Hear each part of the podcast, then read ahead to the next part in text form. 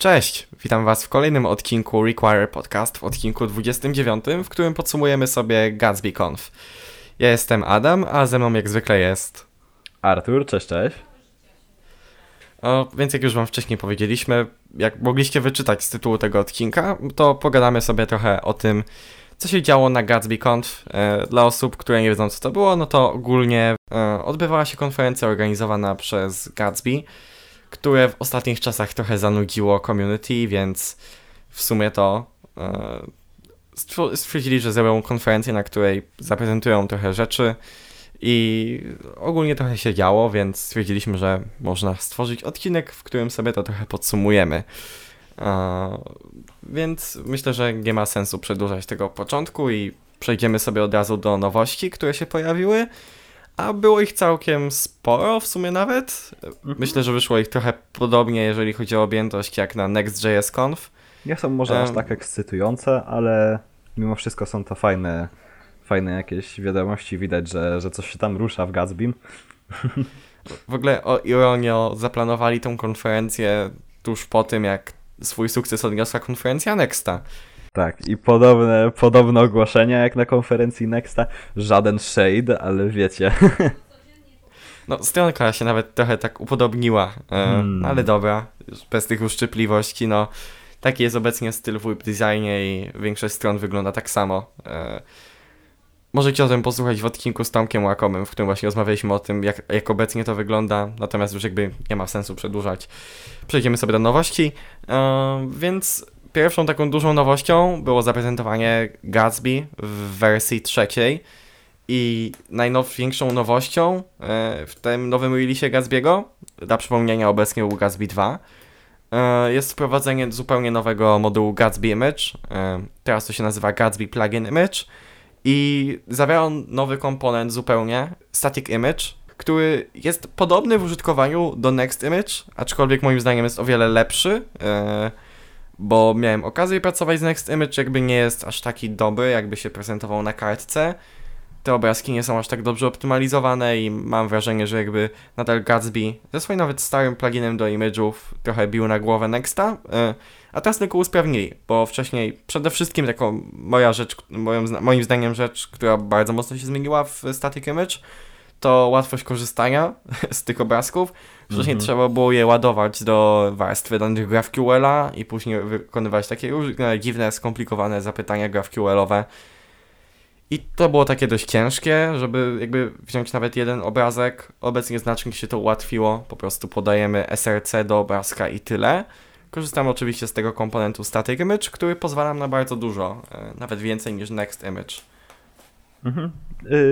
Korzysta się z tego właśnie podobnie jak z Next Image. Jest to o wiele prostsze niż było to wcześniej, bo wcześniej trzeba było właśnie, tak jak Adam powiedział, robić jakąś magię z GraphQL-em. Może nie magię, no ale nie było to aż tak bardzo beginner friendly, mi się zdaje. I niektórych mogło to trochę odstraszać. A teraz jest fajnie, ma kilka różnych trybów, mają ładny showcase tych trybów, skalowania. Dokładnie. Więc... Tak w skrócie, no to jest wsparcie dla różnych formatów obrazków, więc mamy przede wszystkim na pierwszym miejscu format AVIF, później WebP będzie się ładowało, a na samym końcu jakiś tam ewentualnie fallback, co jest super fajne. Pojawiły się też placeholdery, możemy sobie wybrać, co ma się wyświetlić, zanim obrazek się załaduje. Może być to jego zblurowana wersja, może być to jakiś statyczny, na przykład SVG, na przykład ładujący się. Może być to zwykły biały kolor, tło, po prostu jakiś kolor, który sobie wybierzemy, albo zupełnie jakby brak, obrazek się nie wyświetla, póki się nie zładuje. Jest to całkiem fajne. Możemy sobie zdefiniować osobno jakby wysokość i szerokość tego obrazka i na przykład ustalić, by on się do tej wysokości i szerokości dociął, ale później skalował się wraz z naszym interfejsem, by był responsywny, co jest całkiem spoko. Powiedzmy, ustalamy sobie, że dany obrazek ma mieć około te 200x200 pikseli i wtedy on będzie się wyświetlał również fajnie w szerokości 300x300 albo 100x100, natomiast ładowana będzie ta 200x200 pikselowa wersja. Do tego przy większych obrazkach wchodzą nam takie rzeczy jak breakpointy i Gatsby wygeneruje kilka wersji obrazka na różne rozmiary ekranów, więc całkiem dużo się dzieje jakby za nas, a my sobie korzystamy z tego w bardzo prosty sposób, jest przewidywalnie i fajnie i przyjemnie, więc moim zdaniem bardzo duży improvement i Jest to rzecz, w której aktualnie myślę, że Gatsby jest lepszy od Nexta. Jeżeli by już robić taką bitwę Gatsby kontra Next, no to myślę, że Image będzie spoko tutaj i nieco lepszy niż właśnie ten Nextowy.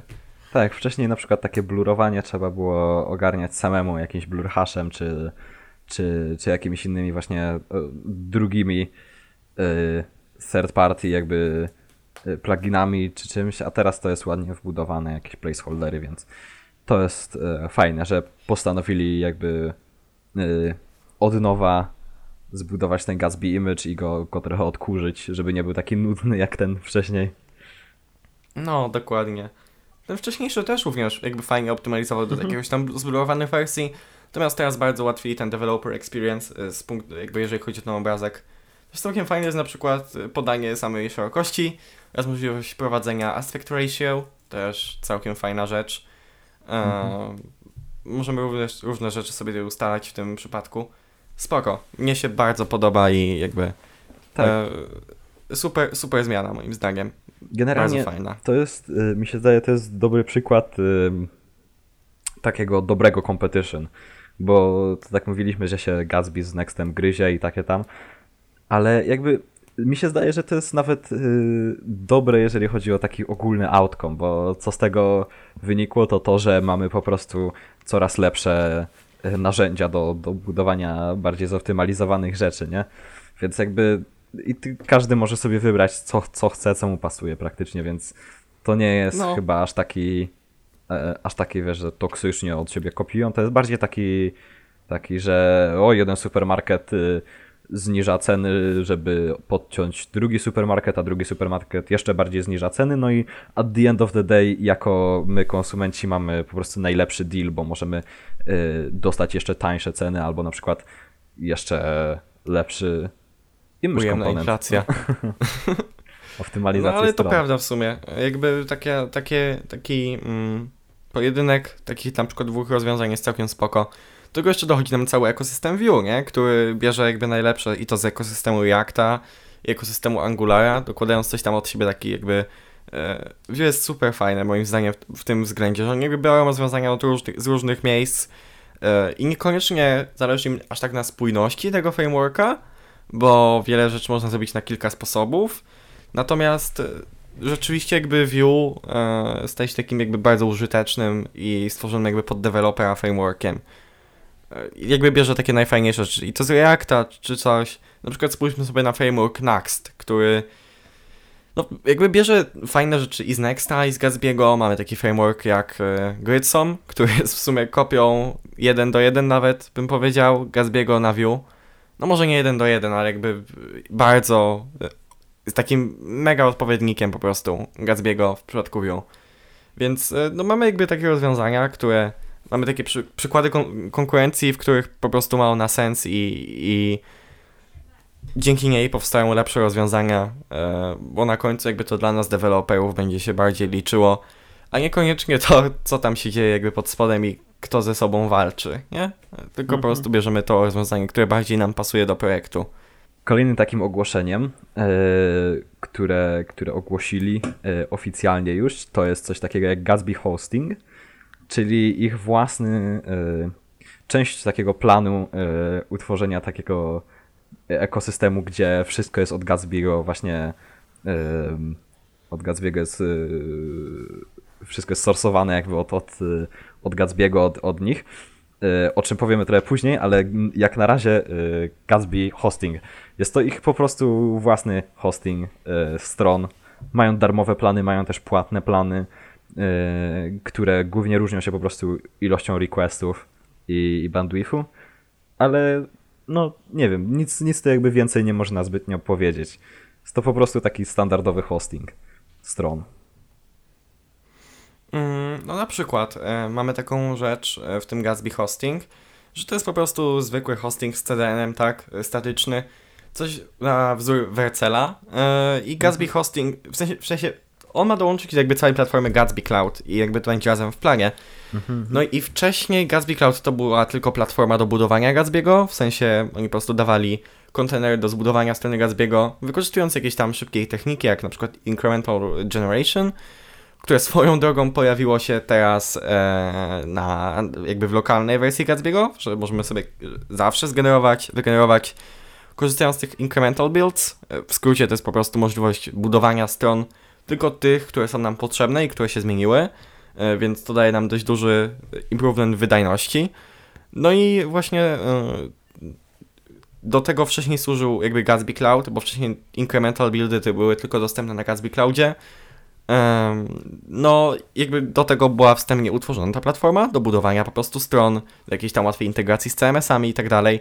Do tego teraz dołożyli Gatsby Hosting, który moim zdaniem jest całkiem fajną rzeczą. Mają swoje serwery na całym świecie, więc jakby mamy tutaj coś na wzór Vercela, tylko że w tym uniwersum Gatsby'ego, że tak powiem. Całkiem spoko. Mhm. No na przykład tutaj taka informacja od nich. Czas budowania ich strony, który wcześniej wynosił 20 do 30 minut na Gatsby Cloudzie. Lokalnie powiem, że budowała się takie ładne 40 minut, bo kiedyś sobie spróbowałem, no i było źle. Obecnie na Gatsby Cloudzie buduje się 1 do 2 minut, więc to jest połączenie przede wszystkim szybszej generacji stron, właśnie w ten sposób inkrementalny, że w trakcie builda nie buduje od razu wszystkich stron, tylko te, które są potrzebne, które się zmieniły jakby. I do tego optymalizacja ze strony Gatsby Image, który zwyczajnie znacznie się ulepszył, no i dzięki temu są w stanie szybciej to wszystko generować i tyle, tak? Więc moim zdaniem bardzo fajnie i jest to dość duży improvement. Jak zwykle nie jest to coś, co jakby zmieni cały świat o 180 stopni, natomiast jest to taka rzecz, która dokłada tą cegiełkę i jakby wprowadza tą konkurencję dla wcześniejszego tak naprawdę monopolisty na tym rynku, czyli Vercela. Mhm. Mieliśmy też Netlify, ale jakby ono ma trochę inne zastosowanie, nie? Mam wrażenie. Tak, Vercel, tak jak mówisz, tak, jeżeli chodzi o darmowe rozwiązania, to praktycznie monopol. Nie widzę, dlaczego by czegoś innego nie... Znaczy, masz Netlify. Tak, Netlify, ale jakby poza jakby Netlify trochę moim zdaniem... Idzie w inną stronę, mam wrażenie. Oni dostarczają taką jakby bardziej nawet pełną platformę, takie rzeczy jak formularze czy coś, mają te Netlify Functions. Mają jakby swoje zastosowanie. Jest to trochę oddzielone i znam osoby, które korzystają z Netlify, mają do tego jeszcze swojego CMS-a, więc jakby oni tworzą taką pełną platformę, natomiast no nie wiem, ja nie jestem osobiście fanem Netlify, nie wiem w sumie czemu, jakby wolę Vercela. Mi się zdaje, że Vercel po prostu, no jeśli chodzi o takie darmowe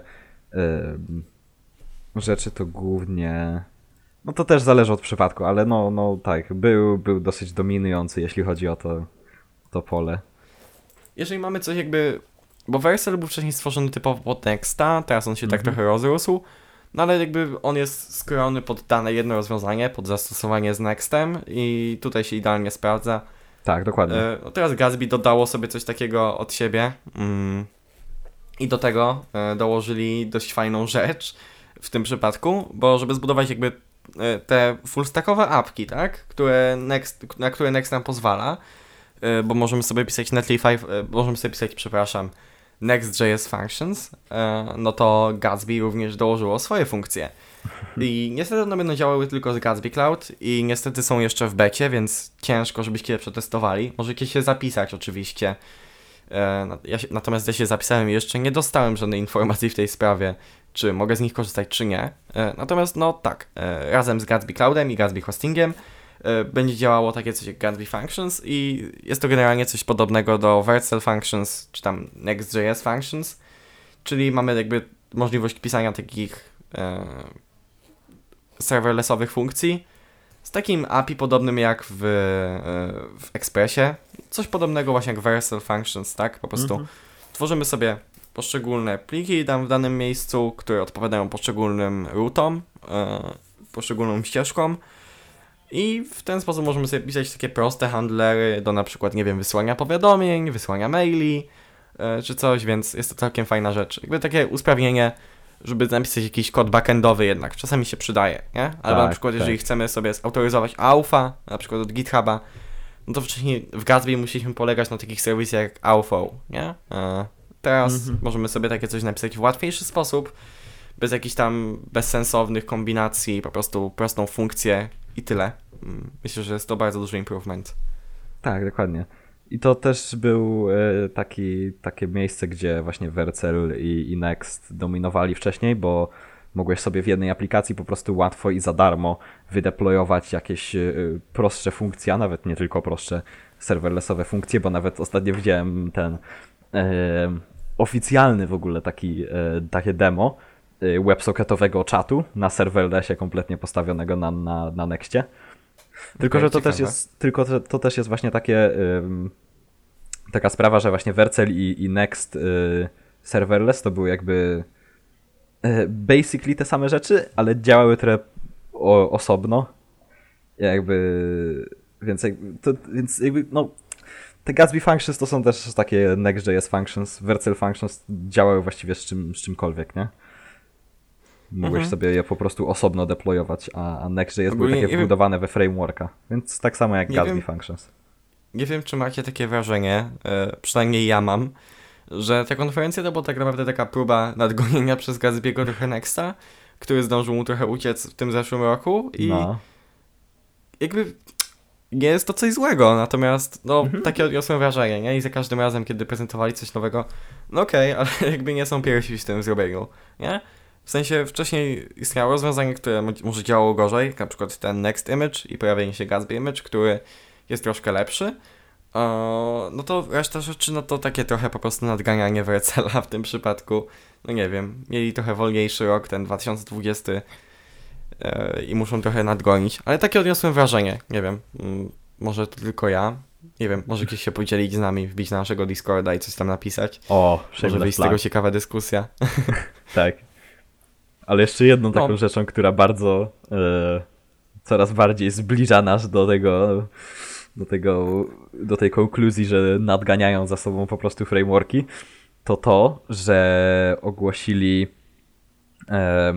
ogłosili ich jakby specjalny plugin z integrację z Shopify, gdzie bardzo łatwo teraz można podłączyć oficjalnym pluginem Shopify do Gatsby'ego i budować sobie szybko strony Shopify'owe.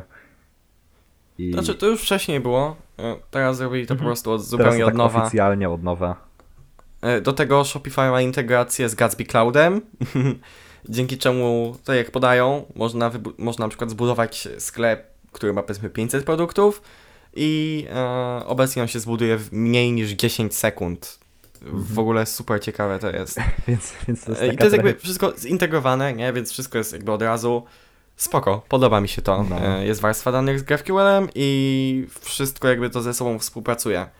W sensie mam wrażenie, że trochę też Gatsby chce iść w stronę takiego zamkniętego ekosystemu i będą go po prostu rozwijać typowo ze sobą, z jakimiś tam partnerami, żeby Gatsby był mniej taką ogólną rzeczą, którą możemy postawić sobie na czymkolwiek. Oczywiście nadal będą takie możliwości, natomiast pełne spektrum Gatsby'ego możemy wykorzystać tylko korzystając z Gatsby Clouda i jakby korzystając z ich takich, rzeczy, które mają u siebie. Bo rzeczywiście ten Gatsby Cloud bardzo mocno rozszerza możliwości tego tylko tak naprawdę static site generatora. Gatsby Cloud dodaje mu takie właśnie ciekawe smaczki, które mogą nam pozwolić na o wiele więcej rzeczy w porównaniu do tego, co zwykła statyczna strona może zrobić, nie? I wcześniej to były takie kombinacje trochę, na przykład jak chcielibyśmy zrobić sobie stronę z autoryzacją, to później były problemy z takimi rzeczami jak client-only routes, natomiast Gatsby Cloud po prostu ogarnia to bez żadnego problemu, tak? Gdzie wcześniej na innych hostingach trzeba było trochę z tym kombinować, więc myślę, że jakby pójście w tą stronę jest całkiem dobrym ruchem w ich przypadku, zamiast jakby zmieniać zupełnie zamysł tego głównego produktu, to po prostu budują na tym głównym produkcie pewne środowisko. To jest trochę taka monopolizacja w sumie tego ich produktu i powoduje, że on się staje mniej uniwersalny. W sumie nie. Sam produkt nie staje się mniej uniwersalny, sam produkt zachowuje te same funkcje, natomiast dodają nowe funkcje do jakby nowe funkcjonalności, które możemy wykorzystać budując z tym ich głównym produktem we współpracy z tym jakimś ich środowiskiem. W sumie o tym wcześniej nie wspomnieliśmy, natomiast Gatsby Cloud jako cały serwis jest obecnie darmowy. Więc mamy incremental builds, mamy previews, mamy hosting podstawowy. Hosting nie jest jakiś w sumie mega super, natomiast posiada takie wymagane funkcje jak na przykład customowe domeny, jak odpowiedni bandwidth na poziomie 100 GB miesięcznie. No, więc jakby Gatsby hosting generalnie, jeżeli chodzi o jego pricing, wygląda dość ciekawie, bo w sumie w darmowym planie, jeżeli chodzi o hosting, mamy pewne limity, takie dość ciekawe jak na przykład ilość requestów, czy na przykład bandwidth. I myślę, że do takich jakby, tak jak Vercel byłby w stanie nam wystarczyć na pewną stronę, która będzie gdzieś tam działać sobie na większą skalę, myślę, że ten darmowy hosting Gatsby'ego może w sumie starczyć na jakiś hobbystyczny projekt, bo tak jak mówię, ten 100 GB bandwidth oraz 1 milion requestów to wbrew pozorom może nie być aż tak dużo i może w pewnym momencie nam nie wystarczyć. W sumie musiałbym zajrzeć w jakieś statystyki, jak to na przykład wygląda na naszej stronie podcastu i czy bylibyśmy w stanie ją zmerdżować sobie na ten Gatsby hosting. No, ale jakby to jest, mimo wszystko to jest miesięcznie tylko, nie? Więc jakby to są miesięczne limity, gdzie mi się zdaje, że jeżeli mamy więcej niż tak miesięcznie mamy więcej niż właśnie milion requestów, tyle bandwidthu, to możliwe, że mamy po prostu popularną stronę i stać nas na już jakby, wiesz, jakieś lepsze rozwiązania. No w sumie, no nie wiem. Musiałbym się zastanowić, jak to wygląda. Natomiast no, faktem jest, że jakby jest darmowy plan i można sobie to potestować i jest całkiem spoko. Mhm. Tak jak mówię, dość ciekawą rzeczą będą te serverless functions, bo ich wcześniej w Gatsby nie było, a tutaj mogą całkiem fajnie działać, więc jestem ciekaw, jak to będzie wyglądać w sumie. Wracając jeszcze do tego Shopify'a, to jeszcze tak wrzucili tutaj dodatkowo, że wersja 4 Source WordPress pluginu i pluginu Source Content Full wersja 5 wydana została. Ogólnie WordPress jest w sumie całkiem fajnym CMS-em dla Gatsby'ego. Stąd jak się zastanawialiśmy, jaki jest właściwie dobry CMS do Gatsby'ego? Jaki CMS jest ogólnie fajny, headless CMS? No i mamy kilka opcji. Mamy Strapi'ego, który jest dość niestabilny emocjonalnie i lubi się czasami wywalić albo wywalić bazę danych, więc jakby Strapi, no niby fajne rozwiązanie, ale nadal nie jest to jakby coś idealnego. Mamy takie coś jak Netlify CMS, które w sumie tylko sprawdzi się dla devów moim zdaniem. Jeżeli ktoś jest nietechniczny, no to może być to ciężkie w obsłudze. I takim w sumie idealnym CMS-em jest WordPress, nie? Tylko co zrobić, żeby WordPress działał z nowoczesnymi stronami? Właśnie Gatsby bardzo fajnie inwestuje sobie w ten plugin do WordPressa i to jest moim zdaniem całkiem fajna rzecz. Mi się zdaje, że oni to właśnie bardzo pchają. To bardzo ciekawie. Mhm. A Contentful też jest fajny, tylko że on nie jest open source, ani nie jest jakiś self-hosted, natomiast jako taki CMS do zastosowań właśnie jakiejś tam, nie wiem, firmy, która jest w stanie płacić za zamknięte oprogramowanie, tak, u Contentfula, no to może być on całkiem fajnym CMS-em. Ogólnie mam wrażenie, że on jest takim super dopracowanym produktem, który jest jakby quality i nigdy nie jest, się na nim nie zawiedziemy. Mam takie wrażenie przynajmniej. Też mi się tak zdaje. I jeszcze, no tak, a propos tego oficjalnego pluginu Shopify się chwalą, to też właśnie taki throwback trochę do Next.js Commerce wydanego też na konferencji Nexta. Już. Ale wiesz co, Gatsby był w tym miejscu pierwszy, bo oni jako pierwsi zaprezentowali integrację z Shopify, tylko teraz ją po prostu ulepszyli, więc... Jakby no shame, no shade, po prostu bardzo podobnie wyglądają te konferencje, jak na razie. No, trochę tak. Może kiedyś połączą siły, kto wie. Kolejnym improvementem w najnowszej wersji Gatsby'ego jest również Better Developer Experience, a po polsku mamy szybsze buildy, właśnie przez wyjęcie inkrementalnych buildów ze strefy feature'ów eksperymentalnych.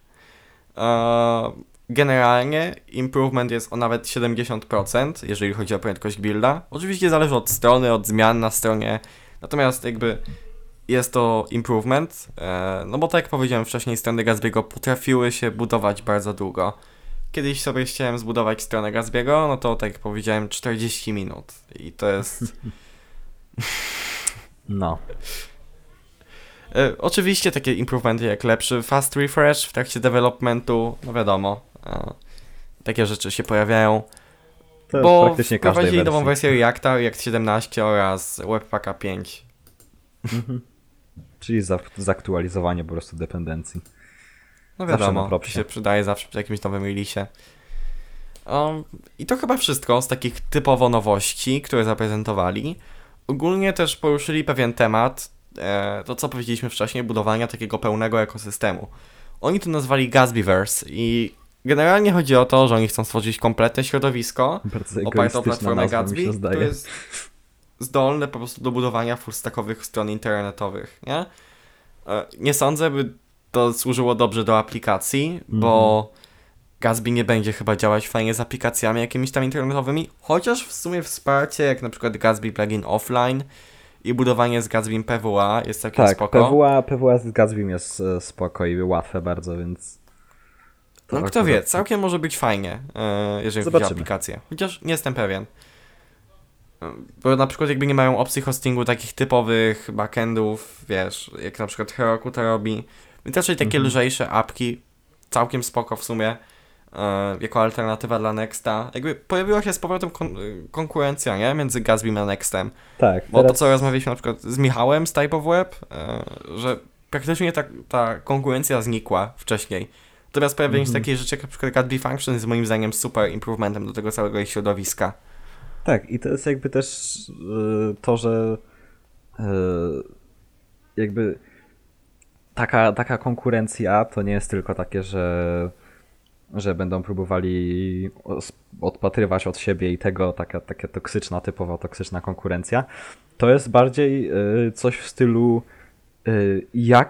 to bardziej tak testuje limity, jak daleko możemy popchnąć coś, co możemy oferować za darmo. Na przykład całą taką platformę, gdzie możemy hostować serverlessowe funkcje, czyli na przykład jakieś API, nie? Czy całą stronę, czy jakieś commerce załatwiać, czy coś jeszcze.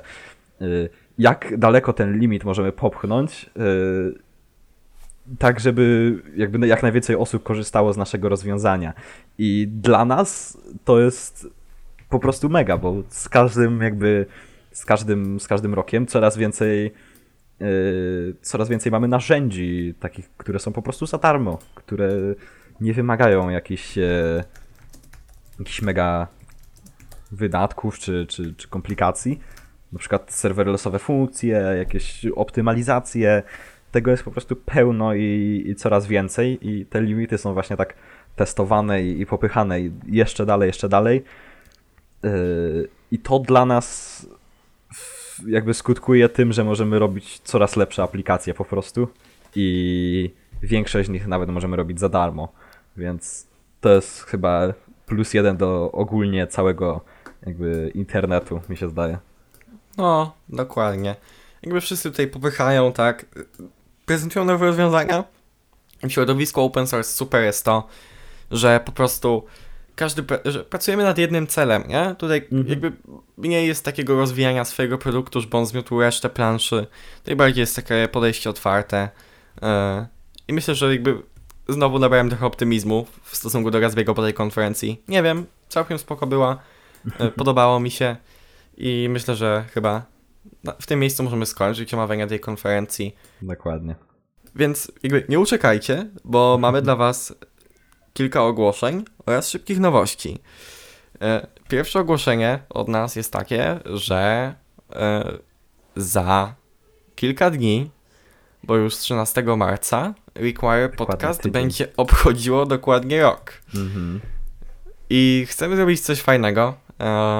Śledźcie nas w naszych social media.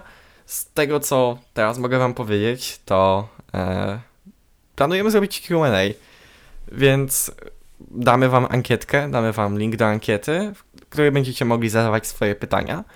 I to nie jest tak, że to będzie za darmo, w sensie to zadawanie pytań, bo my wam coś jeszcze damy, jak zadacie nam pytanie. Bo będzie planujemy mały drop naklejek, żebyście mogli sobie nalepić na laptopa, czy tam, nie wiem, schować do szafki, jak też wiele osób lubi robić. Tak od nas mała pamiątka, oczywiście wszystko za darmo. Dacie nam pytanko, my wam wyślemy po prostu link z list z naklejką Więc myślę, że sytuacja win-win. Tak, dokładnie.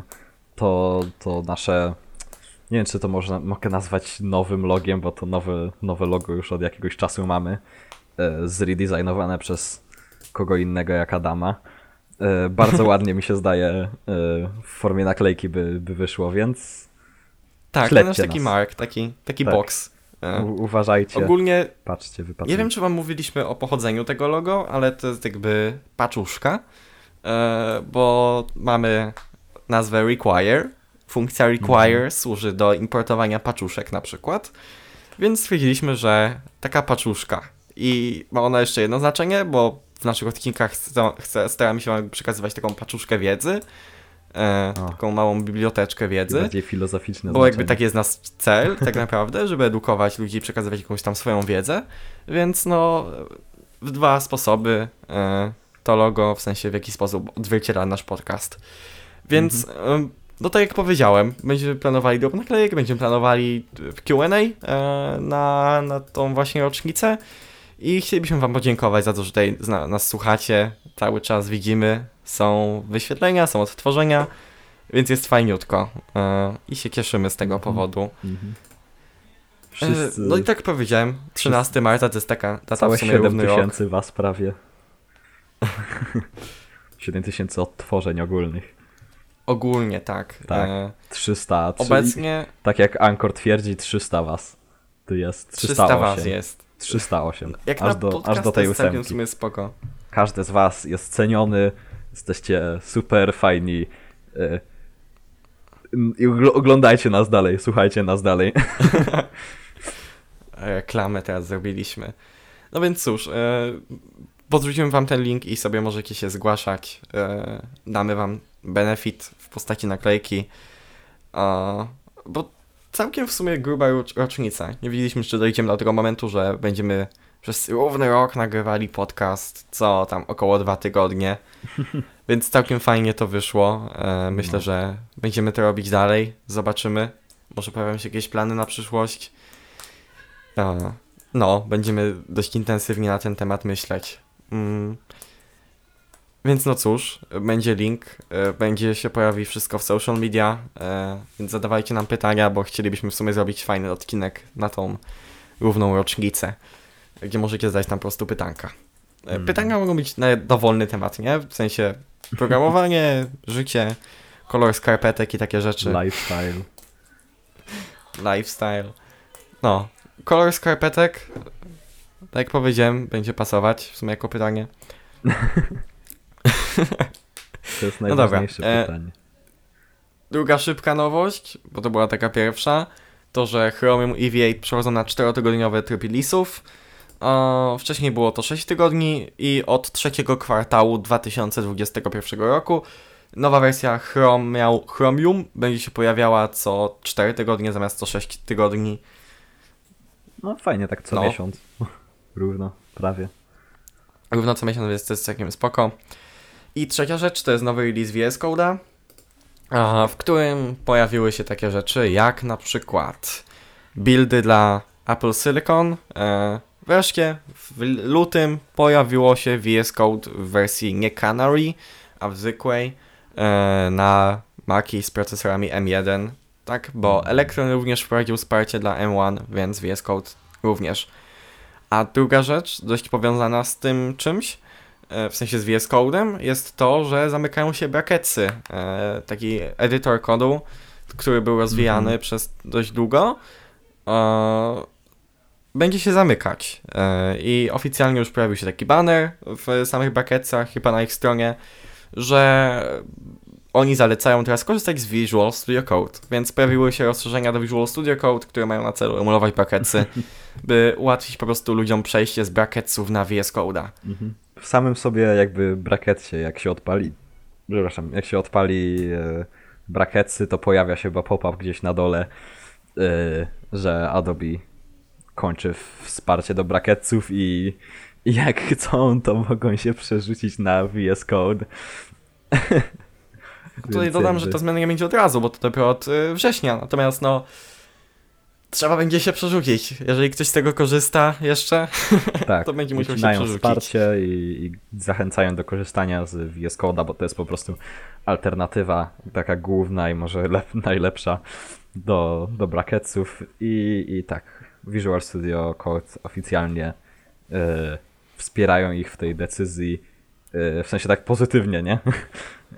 Ja byłem takim trochę taki early adopterem VS Code'a, nie? W sensie chyba od początku, kiedy się uczyłem programowania, to był rok 2000, przełom 2014, 2015 gdzieś około, to też wtedy w tamtych czasach powstawało VS Code, więc ja byłem w sumie od samego początku VS Code'a, widziałem jego rozwój. I w sumie od początku mi się najbardziej podobał, nie? Jako ze wszystkich po prostu edytorów.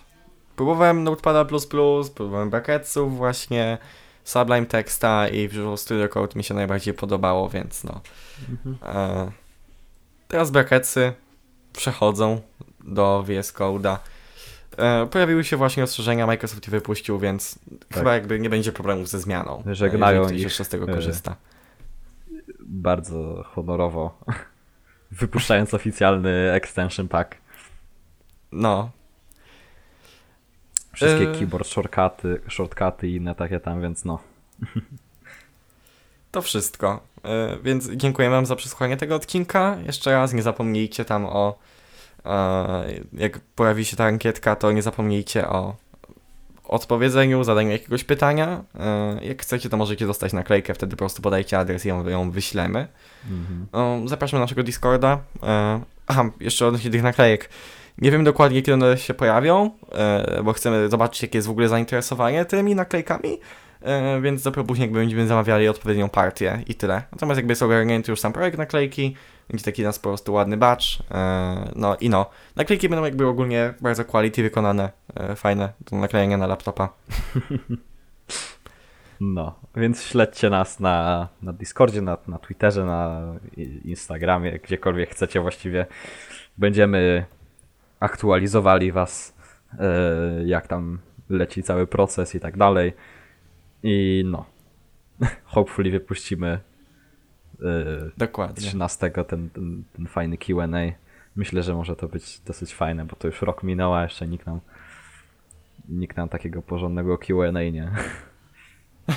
nie przywalił nam takimi pytaniami porządnymi, więc zobaczymy. I cóż, dziękujemy wam za słuchanie. Jak zwykle zostawcie jakiegoś dzwonka, subskrypcję na YouTubie. Tak, na YouTubie też można. Na YouTubie tym podobne rzeczy. Więc no cóż, do widzenia. YouTube. Cześć.